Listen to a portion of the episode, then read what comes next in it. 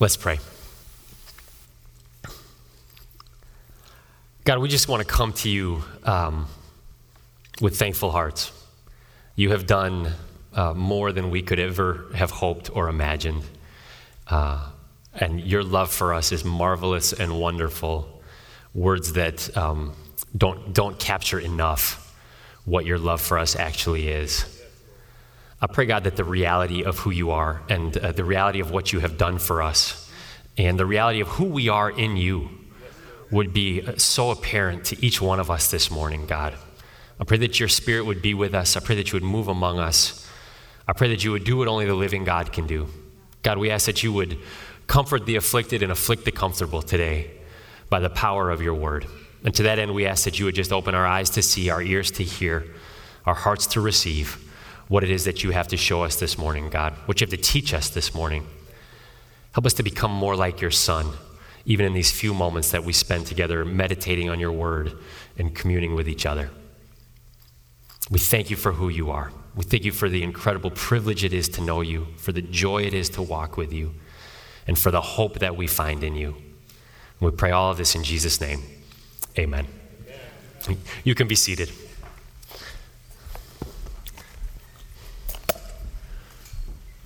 Good morning again.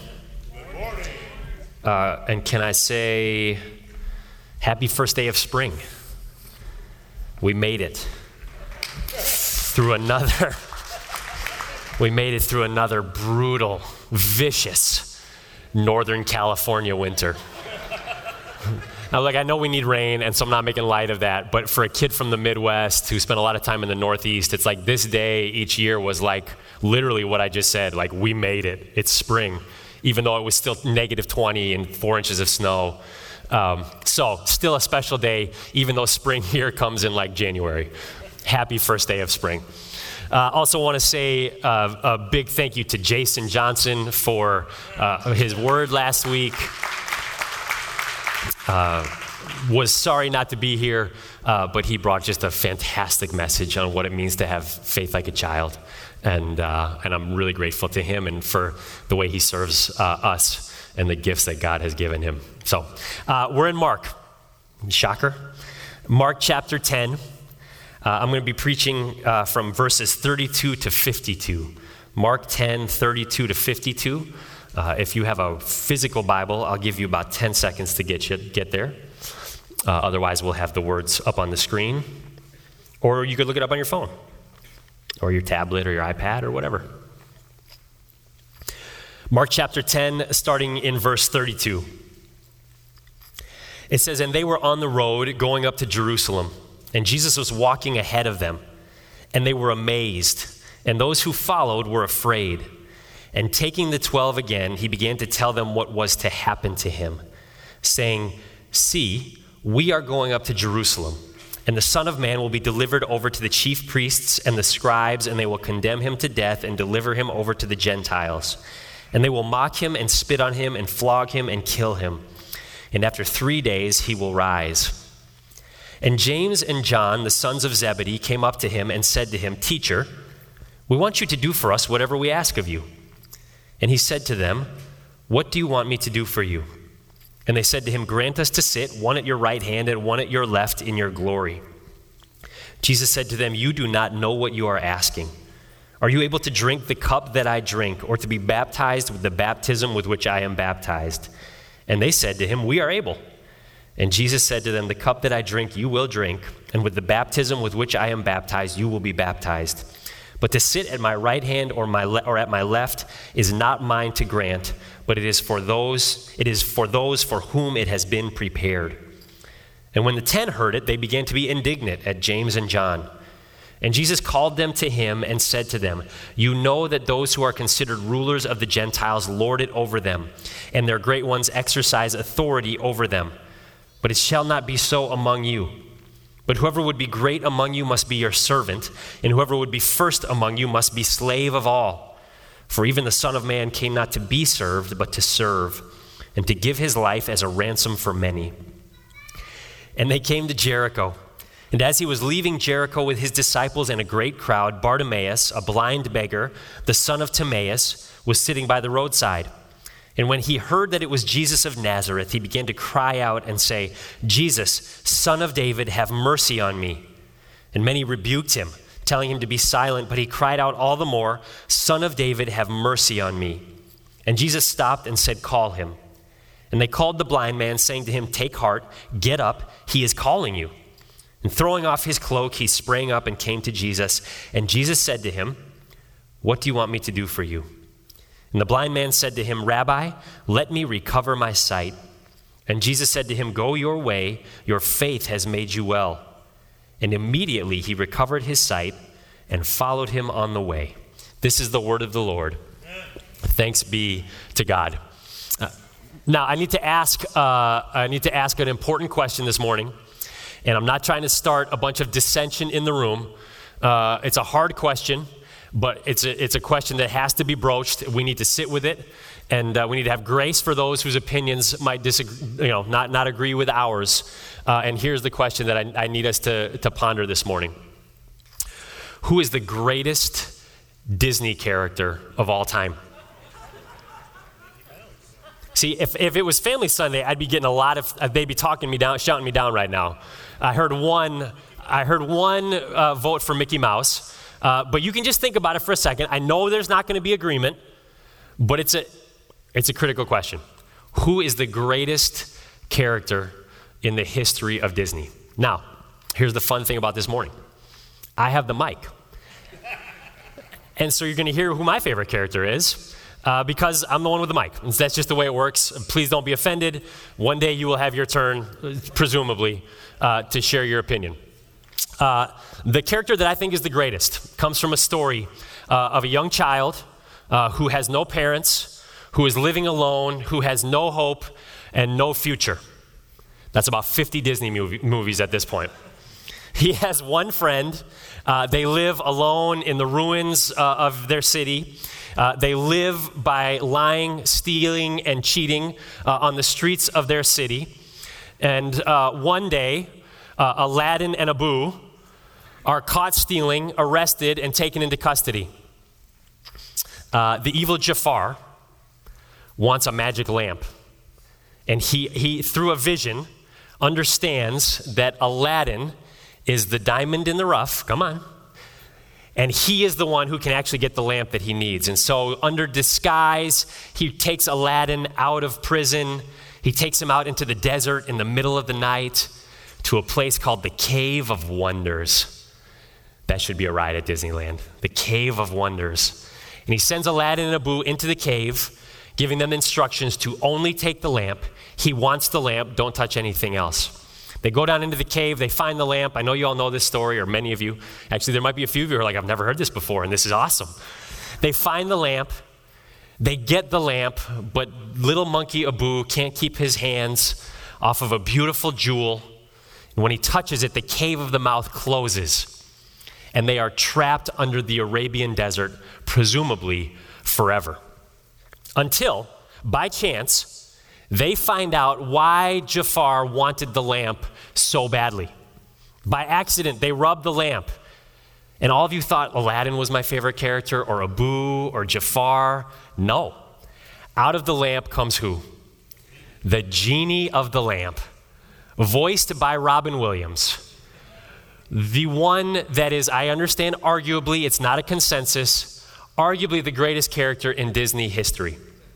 Do you know that before this is just an aside, almost all voice actors for movies were like trained voice actors. And Robin Williams was the first like celebrity that voiced an animated movie, and it started the trend, which we have now in like every animated movie is voiced by celebrities that we're familiar with.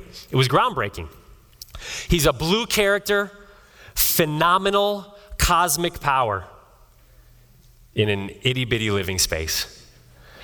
And he is a genie in the truest sense of the word. Whoever owns the lamp has control of the genie, and they have what? 3 wishes. In their wish is the genie's command. And so what seemed like a hopeless situation all of a sudden doesn't seem so hopeless because Aladdin and Abu now have something at their disposal that can get them out of any problem that they might have gotten themselves into.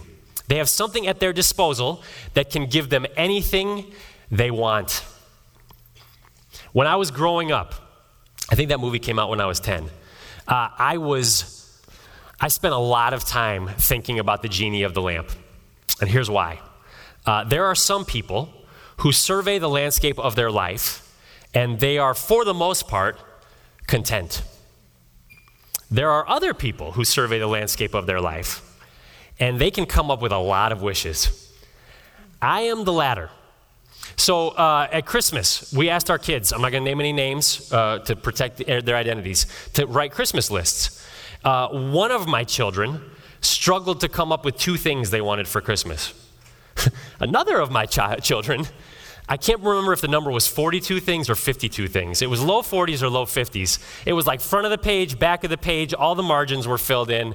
And I'm like, where did this child get this? And I was like, oh yeah, from me. So I loved the genie because I would daydream about what if I had a magical lamp with a genie inside of it and I had three wishes to get anything I wanted. Number one was a Nintendo. Number two was a BMX bike. And number three, I never got to because there were so many other things to choose from. How could I narrow it down for my final third wish? As an adult, I still think about those kind of things. I still think about the things that I wish I could have. Now, I'm not sitting at my desk working on sermons, daydreaming about finding a magical lamp and a blue genie voiced by Robin Williams popping out. But I do still have a lot of things I want, a lot of things that I think I need, a lot of wishes in my life. And I suspect I'm not the only one. Thank you. We all have needs. We all have wants. We all have wishes. And though we're not searching through attics or caves, looking for magic lamps, seeing if a genie is going to come out if we rub it, we all are hoping that certain things will happen in our lives, that we will get certain things. We're hoping that things will work out a certain way. We all have wants. We all have hopes. We all have wishes. And so the question I want to ask you this morning, I got a bunch of questions actually. The first question I want to ask you this morning is this. Actually, it's the second because I asked who the greatest Disney character was. If you got home today and on your kitchen table was a lamp and you rubbed it and a genie came out and that genie was there standing there talking to you and said to you, what do you want me to do for you? What would you say? It's not actually think about it. I'm going to be quiet for a second. How would you answer that? If a genie asked you today, what do you want me to do for you? You don't have to shout it out. You can if you want.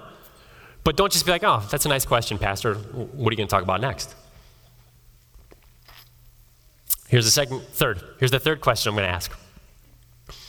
Imagine you go home today, and there at your kitchen table is not a lamp, but is Jesus. And Jesus says to you, what do you want me to do for you? What would your answer be to that? And is there a difference in your answers? That question, what do you want me to do for you, is the unifying question for these passages that we are looking at today. Jesus asks it twice, two different scenarios, two very different answers. It's the title of my sermon today because I believe that he is asking you and I the same question right now. What do you want me to do for you? It's one of the most poignant questions he asks in all of Scripture. And our answer to that question reveals so much about who we are and where we are in our discipleship journey with him. What do you want me to do for you? So we're continuing our series this morning in Mark that we're calling Let's Go. We're doing a full study, deep dive into virtually every passage in the Gospel of Mark. And today we come to these two stories that are unified by this one question that Jesus asks, what do you want me to do for you? And as we come to this text, what I want us to recognize is this. Take a big picture view of Mark for just a moment. If you can remember, the first part of the book of Mark was Jesus traveling around the area of Galilee. We've talked about this before, kind of this circuitous route, going in and out of towns and villages, ministering to people, healing them. But the overarching theme of the first part of the Gospel of Mark is Jesus' identity. It is people trying to figure out who is this guy. It's Mark trying to draw out for us who Jesus is. And that culminates in Peter's confession at Caesarea Philippi of saying to Jesus, "You are the Christ."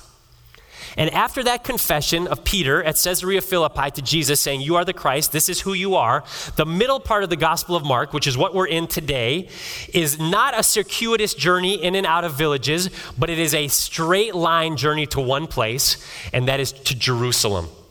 Over and over in the middle part of this passage, the middle part of this gospel, Mark tells us that Jesus was on his way to Jerusalem and his disciples were following him there. Now that is a literal physical journey that Jesus and his disciples took, but I want us to see this because it's critical for what we see in the verses we're looking at today.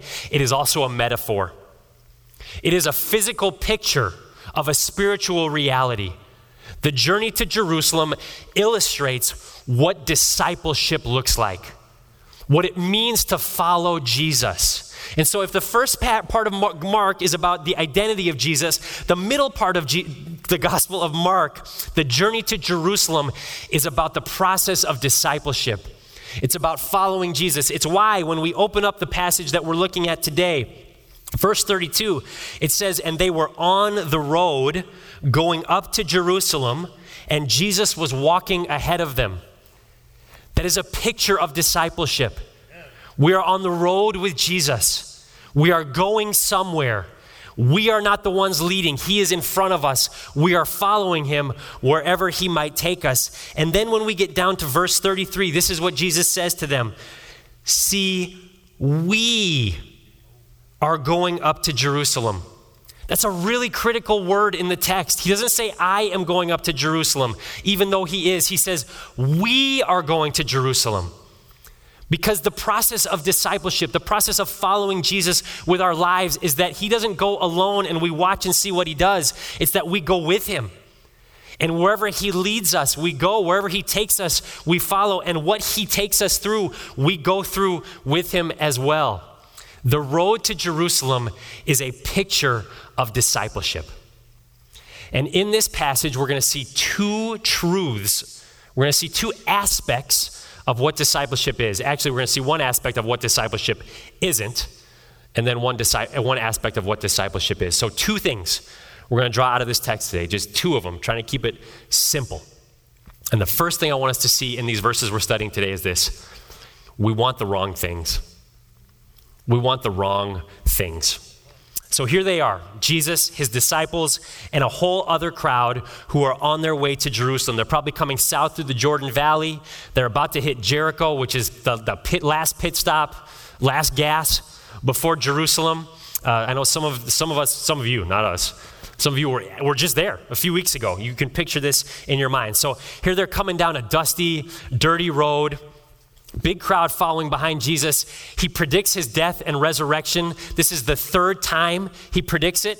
And each time that he predicts it in the Gospel of Mark, his disciples respond by showing that they totally don't understand what he clearly just said to them.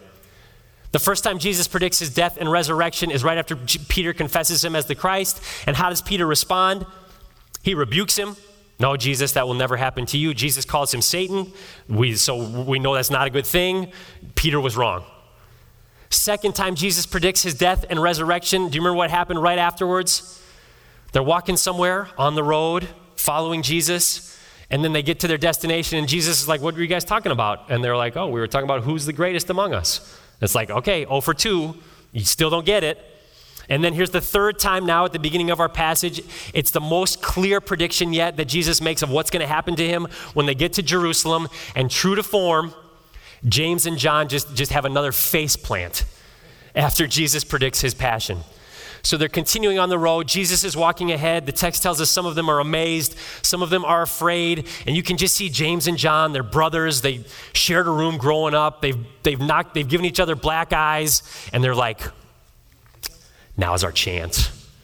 And James is like, "Should we go now?" And John's like, no, we got to wait till no one else can see us. And they're all distracted. And they're like, all right, they find the right moment.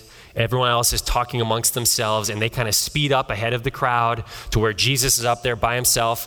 Probably one comes up on his right, one comes up on his left. And Jesus is like, "Hey guys, what's going on? What do you want me to do for you? What do you want me to do for you?" And this is what they say. Grant us to sit, one at your right hand and one at your left, in glory." And if there's like any question whether these guys understand what Jesus is about or where he's going, it's answered in that moment, because they're clueless. He just said, "I'm going up to Jerusalem to be mocked, spit on, flogged, and killed." And they still think he's going to Jerusalem for his coronation. They think he's going to come in. He is the rightful king entering into his rightful kingdom, but he is not coming in as a conquering king. But they still think, they're starting to understand that he's the Messiah, but remember, they can't get through their heads what kind of Messiah he is going to be, or he is. I shouldn't say he's going to be.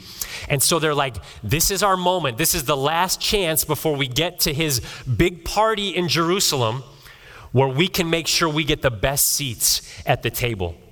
And this was not just a request for the coronation party. The right hand and the left hand of a king, to sit at the right or left hand of the king, were places of power, prominence, and prestige. They want glory. And Jesus is like, you don't even understand it. He says as much in the very next verse, 38. He says, "You do not know what you are asking." Because they think he's going there to be crowned as a king. He's going there to be crowned with a crown of thorns and murdered on a cross. And he's like, "Can you handle what I'm about to go through?" And they're like, "Yeah, we're able. We can do that." And he's like, "You don't even know what you're asking." And then, true to form, this is what he says. Remember a few weeks ago, when we were talking about the disciples arguing about who is the greatest, we said that Jesus redefines what greatness is. He does the same thing here, except he redefines what glory is. He says in verse 43, he talks about how the Gentiles, how the world does it. He says, when they're in authority, they crush those who are underneath them. Then he says in verse 43, "But it shall not be so among you. But whoever would be great among you must be your servant. And whoever would be first among you must be slave of all." So what is he saying? In my kingdom, glory is not for the ones who sit at the right and left hand of the king. Glory is for the ones who sit below everybody. Glory is for the ones who are least of all. And how crummy a job have we done that even in the church? In our celebrity pastor culture, in our hierarchical structure, like, we're not doing a great job of this even in the church. Jesus is like, glory is not the way the world defines it. It is the upside down kingdom. And if you really want glory in my kingdom, you're not asking about sitting at the right hand or the left hand of the king. You're asking about who is the least person that you can serve. How can you get lower than them? And this is what he says, verse 45, "For even the Son of Man came not to be served, but to serve and to give his life as a ransom for many." What's he saying there? And the reason it works that way is because the king, the top dog, has set the example. That's me. I'm the one who's about to go die for the sins of the world. And as the rest of Scripture makes very clear, Jesus' glorification was ultimately in his cross. In the kingdom of God, glory is not found in power, prestige, or in prominence, but is found in dying to yourself and taking up your cross and following him. And he's like, you guys can't even handle. You guys can't even handle it. He's like, you want the wrong things. You've been too influenced by the world and their view, and you want the wrong things, and they're not good for you. In a previous life. It feels like a previous life. It was my life. Before ministry, I was in the business world, and a lot of my time in the business world was spent entertaining. And now, for those of you who are like, you had tea parties at your house? That's not what I mean. We would have, I'd spend a lot of time taking clients and customers out to dinner and events. My company was headquartered in Chicago, and so we did the suburbs of Chicago, and so we did a lot of big client events in the Chicago area. And when we had clients in and took them out, we weren't going to McDonald's or Five Guys.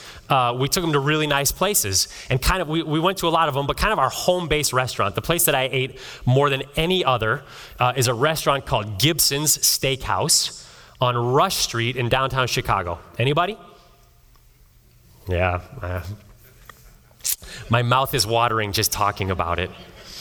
And when we would go to those dinners, myself, my coworkers, and our clients, for the most part, would take advantage of everything that a restaurant like that has to offer, particularly when you're not the one paying the bill. And so it was like the crab cake hors d'oeuvres, yes, please. The bacon-wrapped scallop hors d'oeuvres, yes, please. The jumbo shrimp, yes, please. We'll take those.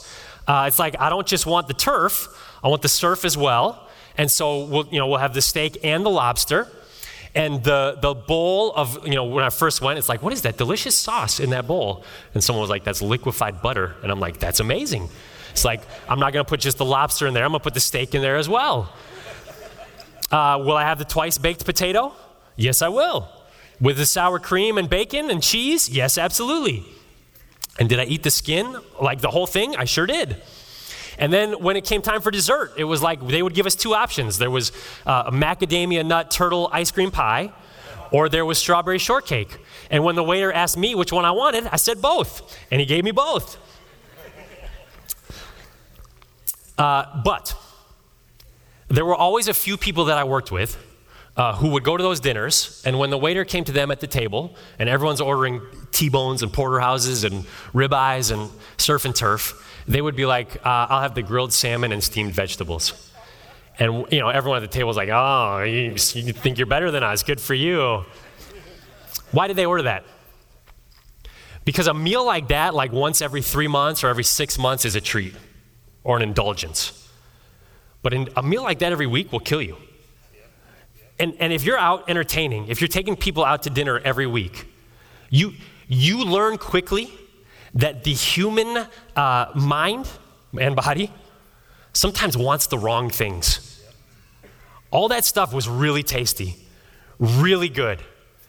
You felt like junk for like 36 hours afterwards, because of the gluttony that you had just indulged in.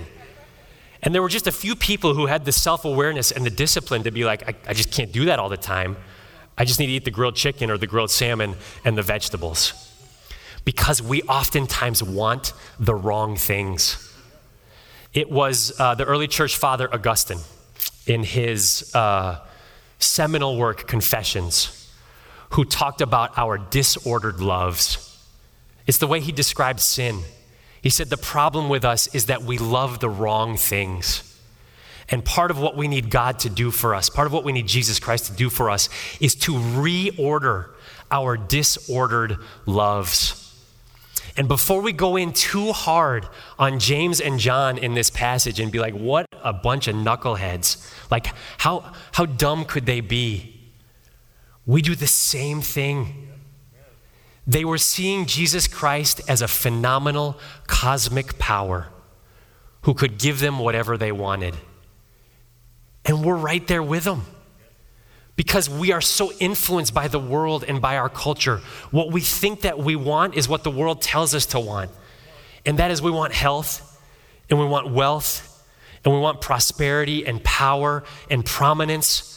We want to make every team. We want to get straight A's. We want to be at the top of our class, get into the right schools, get the right jobs, get all the promotions that we should or don't deserve but still want to get them anyway. And Jesus is like, those are the wrong things. Those are disordered loves. I am not a genie here to give you whatever it is that you want. We want the wrong things. And then the second thing I want us to see in this passage is this. Even though we want the wrong things, we only need one thing. Yes, we only need one thing. So contrast this story. It's not an accident that these two stories follow each other. Contrast James and John's request to let me sit at your right hand and let me sit at your left hand in glory with what Bartimaeus responds to the exact same question. So here comes the crowd. They're hitting Jerusalem, like I said, last pit stop, or they're hitting Jericho, excuse me. Last pit stop, last place for gas before the climb up to the capital city of Jerusalem. And as they come through the town, as they're heading out on the other side, look at what Mark tells us. Verse 46, Bartimaeus, a blind beggar, the son of Timaeus, was sitting by the roadside. That's where he was physically. But it's more than physical. It's a metaphor because the disciples are where? Following Jesus on the road. And Bartimaeus is sitting by the road. And he hears that Jesus is coming. And he begins to cry out, verse 47, Jesus, son of David, have mercy on me. The term Son of David, time does not permit for us to kind of go into a biblical theology study of what that meant, but it was a messianic term. God had promised David, Israel's greatest king back in the Old Testament, that one day he would have his offspring would come, and that offspring had become conflated, rightly so, with the Messiah. And so here's blind Bartimaeus, seeing more clearly than the 12 guys who spent the last 3 years with Jesus. And maybe the reason Jesus stops is because he's like, who is calling me Son of David? Like, I haven't heard that over the last 3 years. And the crowd's like, knock it off, be quiet. You're a poor beggar, blind person. And Jesus is like, call him to me. And they're like, never mind. He's good. You're good. He wants to see you. So they're like, take heart, get up. He's calling you. And someone brings him to Jesus. He goes to Jesus. And here we go. Verse 51. Jesus says to him, what? What do you want me to do for you? And the blind man said to him, Rabbi, let me recover my sight. And Jesus said to him, go your way. Your faith has made you well. But here's the deal. Jesus tells him, go your way. Does he go his way? No. Because look at the very last clause of the last verse. And immediately he recovered his sight and went home. No. And followed him on the way. He was on the roadside. He was a spectator. He wasn't part of this deal. Jesus gave him his sight. And he got up on the road of discipleship. And instead of going back to his house or his shack or wherever he lived in Jericho, he now follows Jesus to Jerusalem. Jesus gave him what he needed to follow him. This is the only person in the whole gospel that Jesus heals who is named. Why is that? It's not for sure. But most scholars think it's because the early church knew who he was. Because he didn't just stay in Jericho. Because he didn't just go back to his life. Because he got up and he followed Jesus to Jerusalem. And he became known as a disciple of Jesus Christ in the early church. And so when Mark wrote his gospel, he's like, remember Bartimaeus, a lot of you know him. He was blind in Jericho and Jesus gave him his sight. And he followed him on the road. So what did Bartimaeus ask for when Jesus asked him, what do you want me to do for you? Here's James and John. They're like, give us glory. And Bartimaeus is like, just give me what I need to follow you. All he needed was his sight to allow him to get up off the side of the road. All he needed to do was to be able to see who Jesus was and where he was going. And when he got it, he got up and he followed him. We only need one thing. And that is to be with Jesus. Why didn't Bartimaeus ask for glory? Because he didn't need glory to be with Jesus. I'm always amazed and super impressed at how many lawn care service trucks there are here in the Bay Area. You just drive around and you see them everywhere, and I love them. One, because I love trucks. I know some are vans, but I love trucks, and I love an organized storage system. I love order, and so I am always amazed at these folks who take care of lawns out here, at the way they outfit their trucks or their vans to hold all the gear that they need for their job.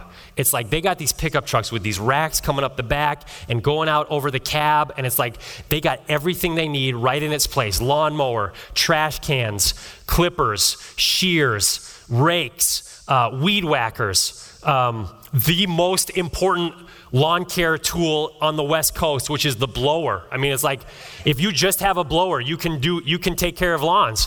But everything is in its place. It all fits securely. And I love it. Do you know what I've never seen on the back of one of those trucks? A table saw. Or a meat smoker.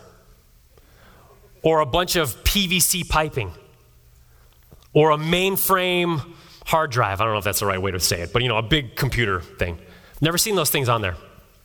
Why? Because they don't need them for their job.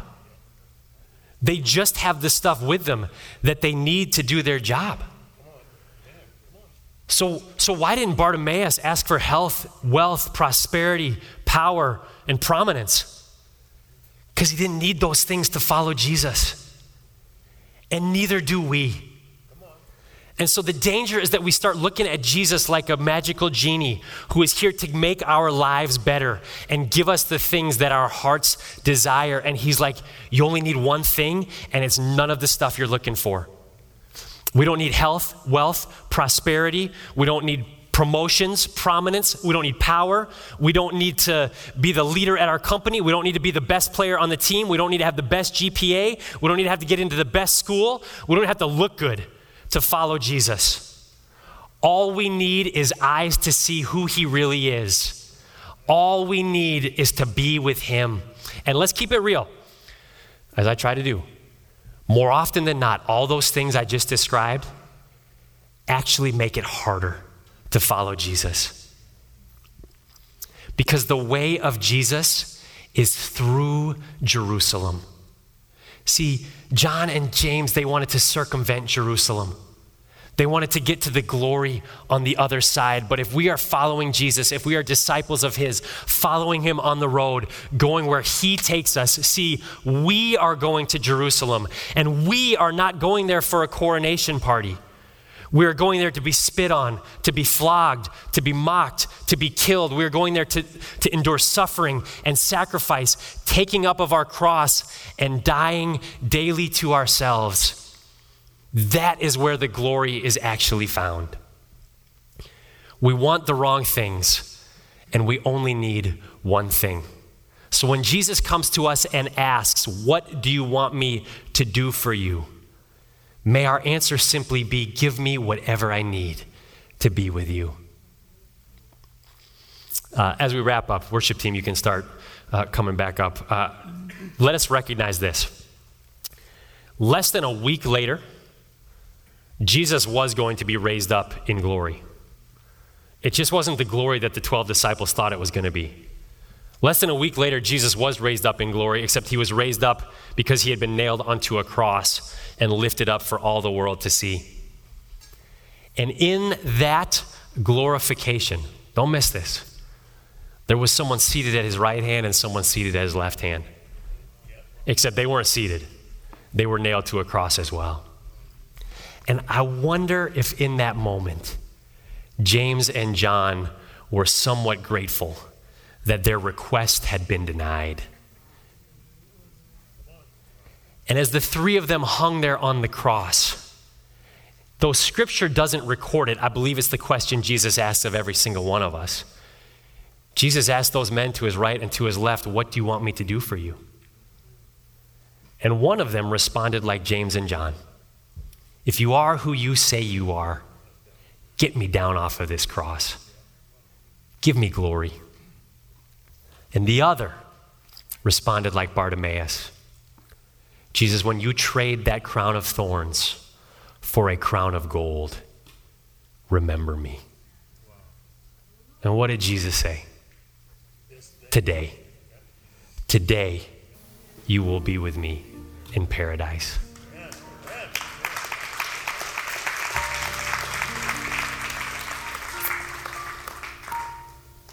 What do you want me to do for you? Only one thing is needed. Give us what we need to be with you. Let's pray. God, as we journey through this life, we feel just a constant tension of the things that our hearts desire, our disordered loves, the influence of our world and our culture and our neighbors and our friends and our coworkers. And there's just this everlasting temptation, God, to run after the wrong things. And yet here you come to us, phenomenal cosmic power, asking us, what do you want me to do for you? And I believe that you're looking for men and women, boys and girls who simply say, give me what I need to be with you. And so that is our prayer this morning, God. We don't ask for wealth or fame or prominence or power or prestige. We simply ask as a church body, and we simply ask as individuals this morning, God, that you will just give us only what we need to follow you. Only one thing is needed. and that is to be with you. And if we are with you, nothing, everything else pales in comparison. So we ask that you would be real to us, that you would provide for us, that you would do for us what we cannot do for ourselves, that you would reorder our loves so that our greatest desire is you and not the things of this world, which in the light of your face grow strangely dim. We pray all these things in the name of your Son, Jesus Christ. Amen. We're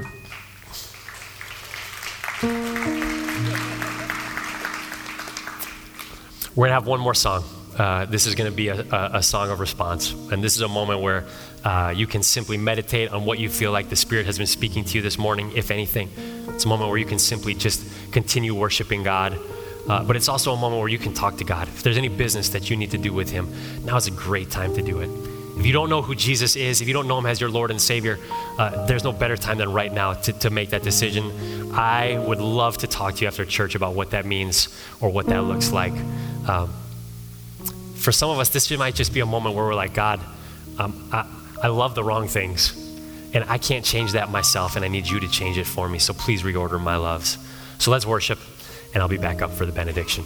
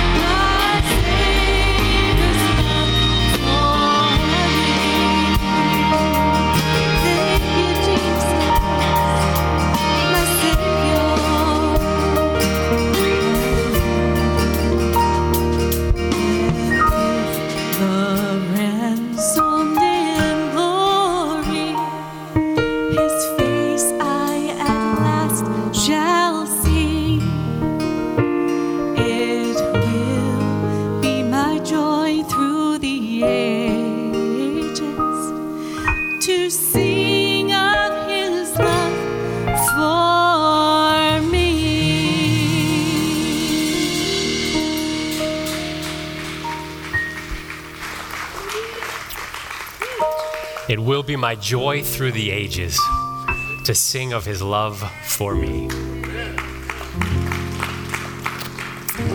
Receive the benediction. The Lord bless you and keep you. The Lord make his face to shine upon you and be gracious unto you. The Lord lift up his countenance upon you and give you peace. Until we meet again, or until our Savior comes, and then forever. Amen. You're loved and you're prayed for and you're sent.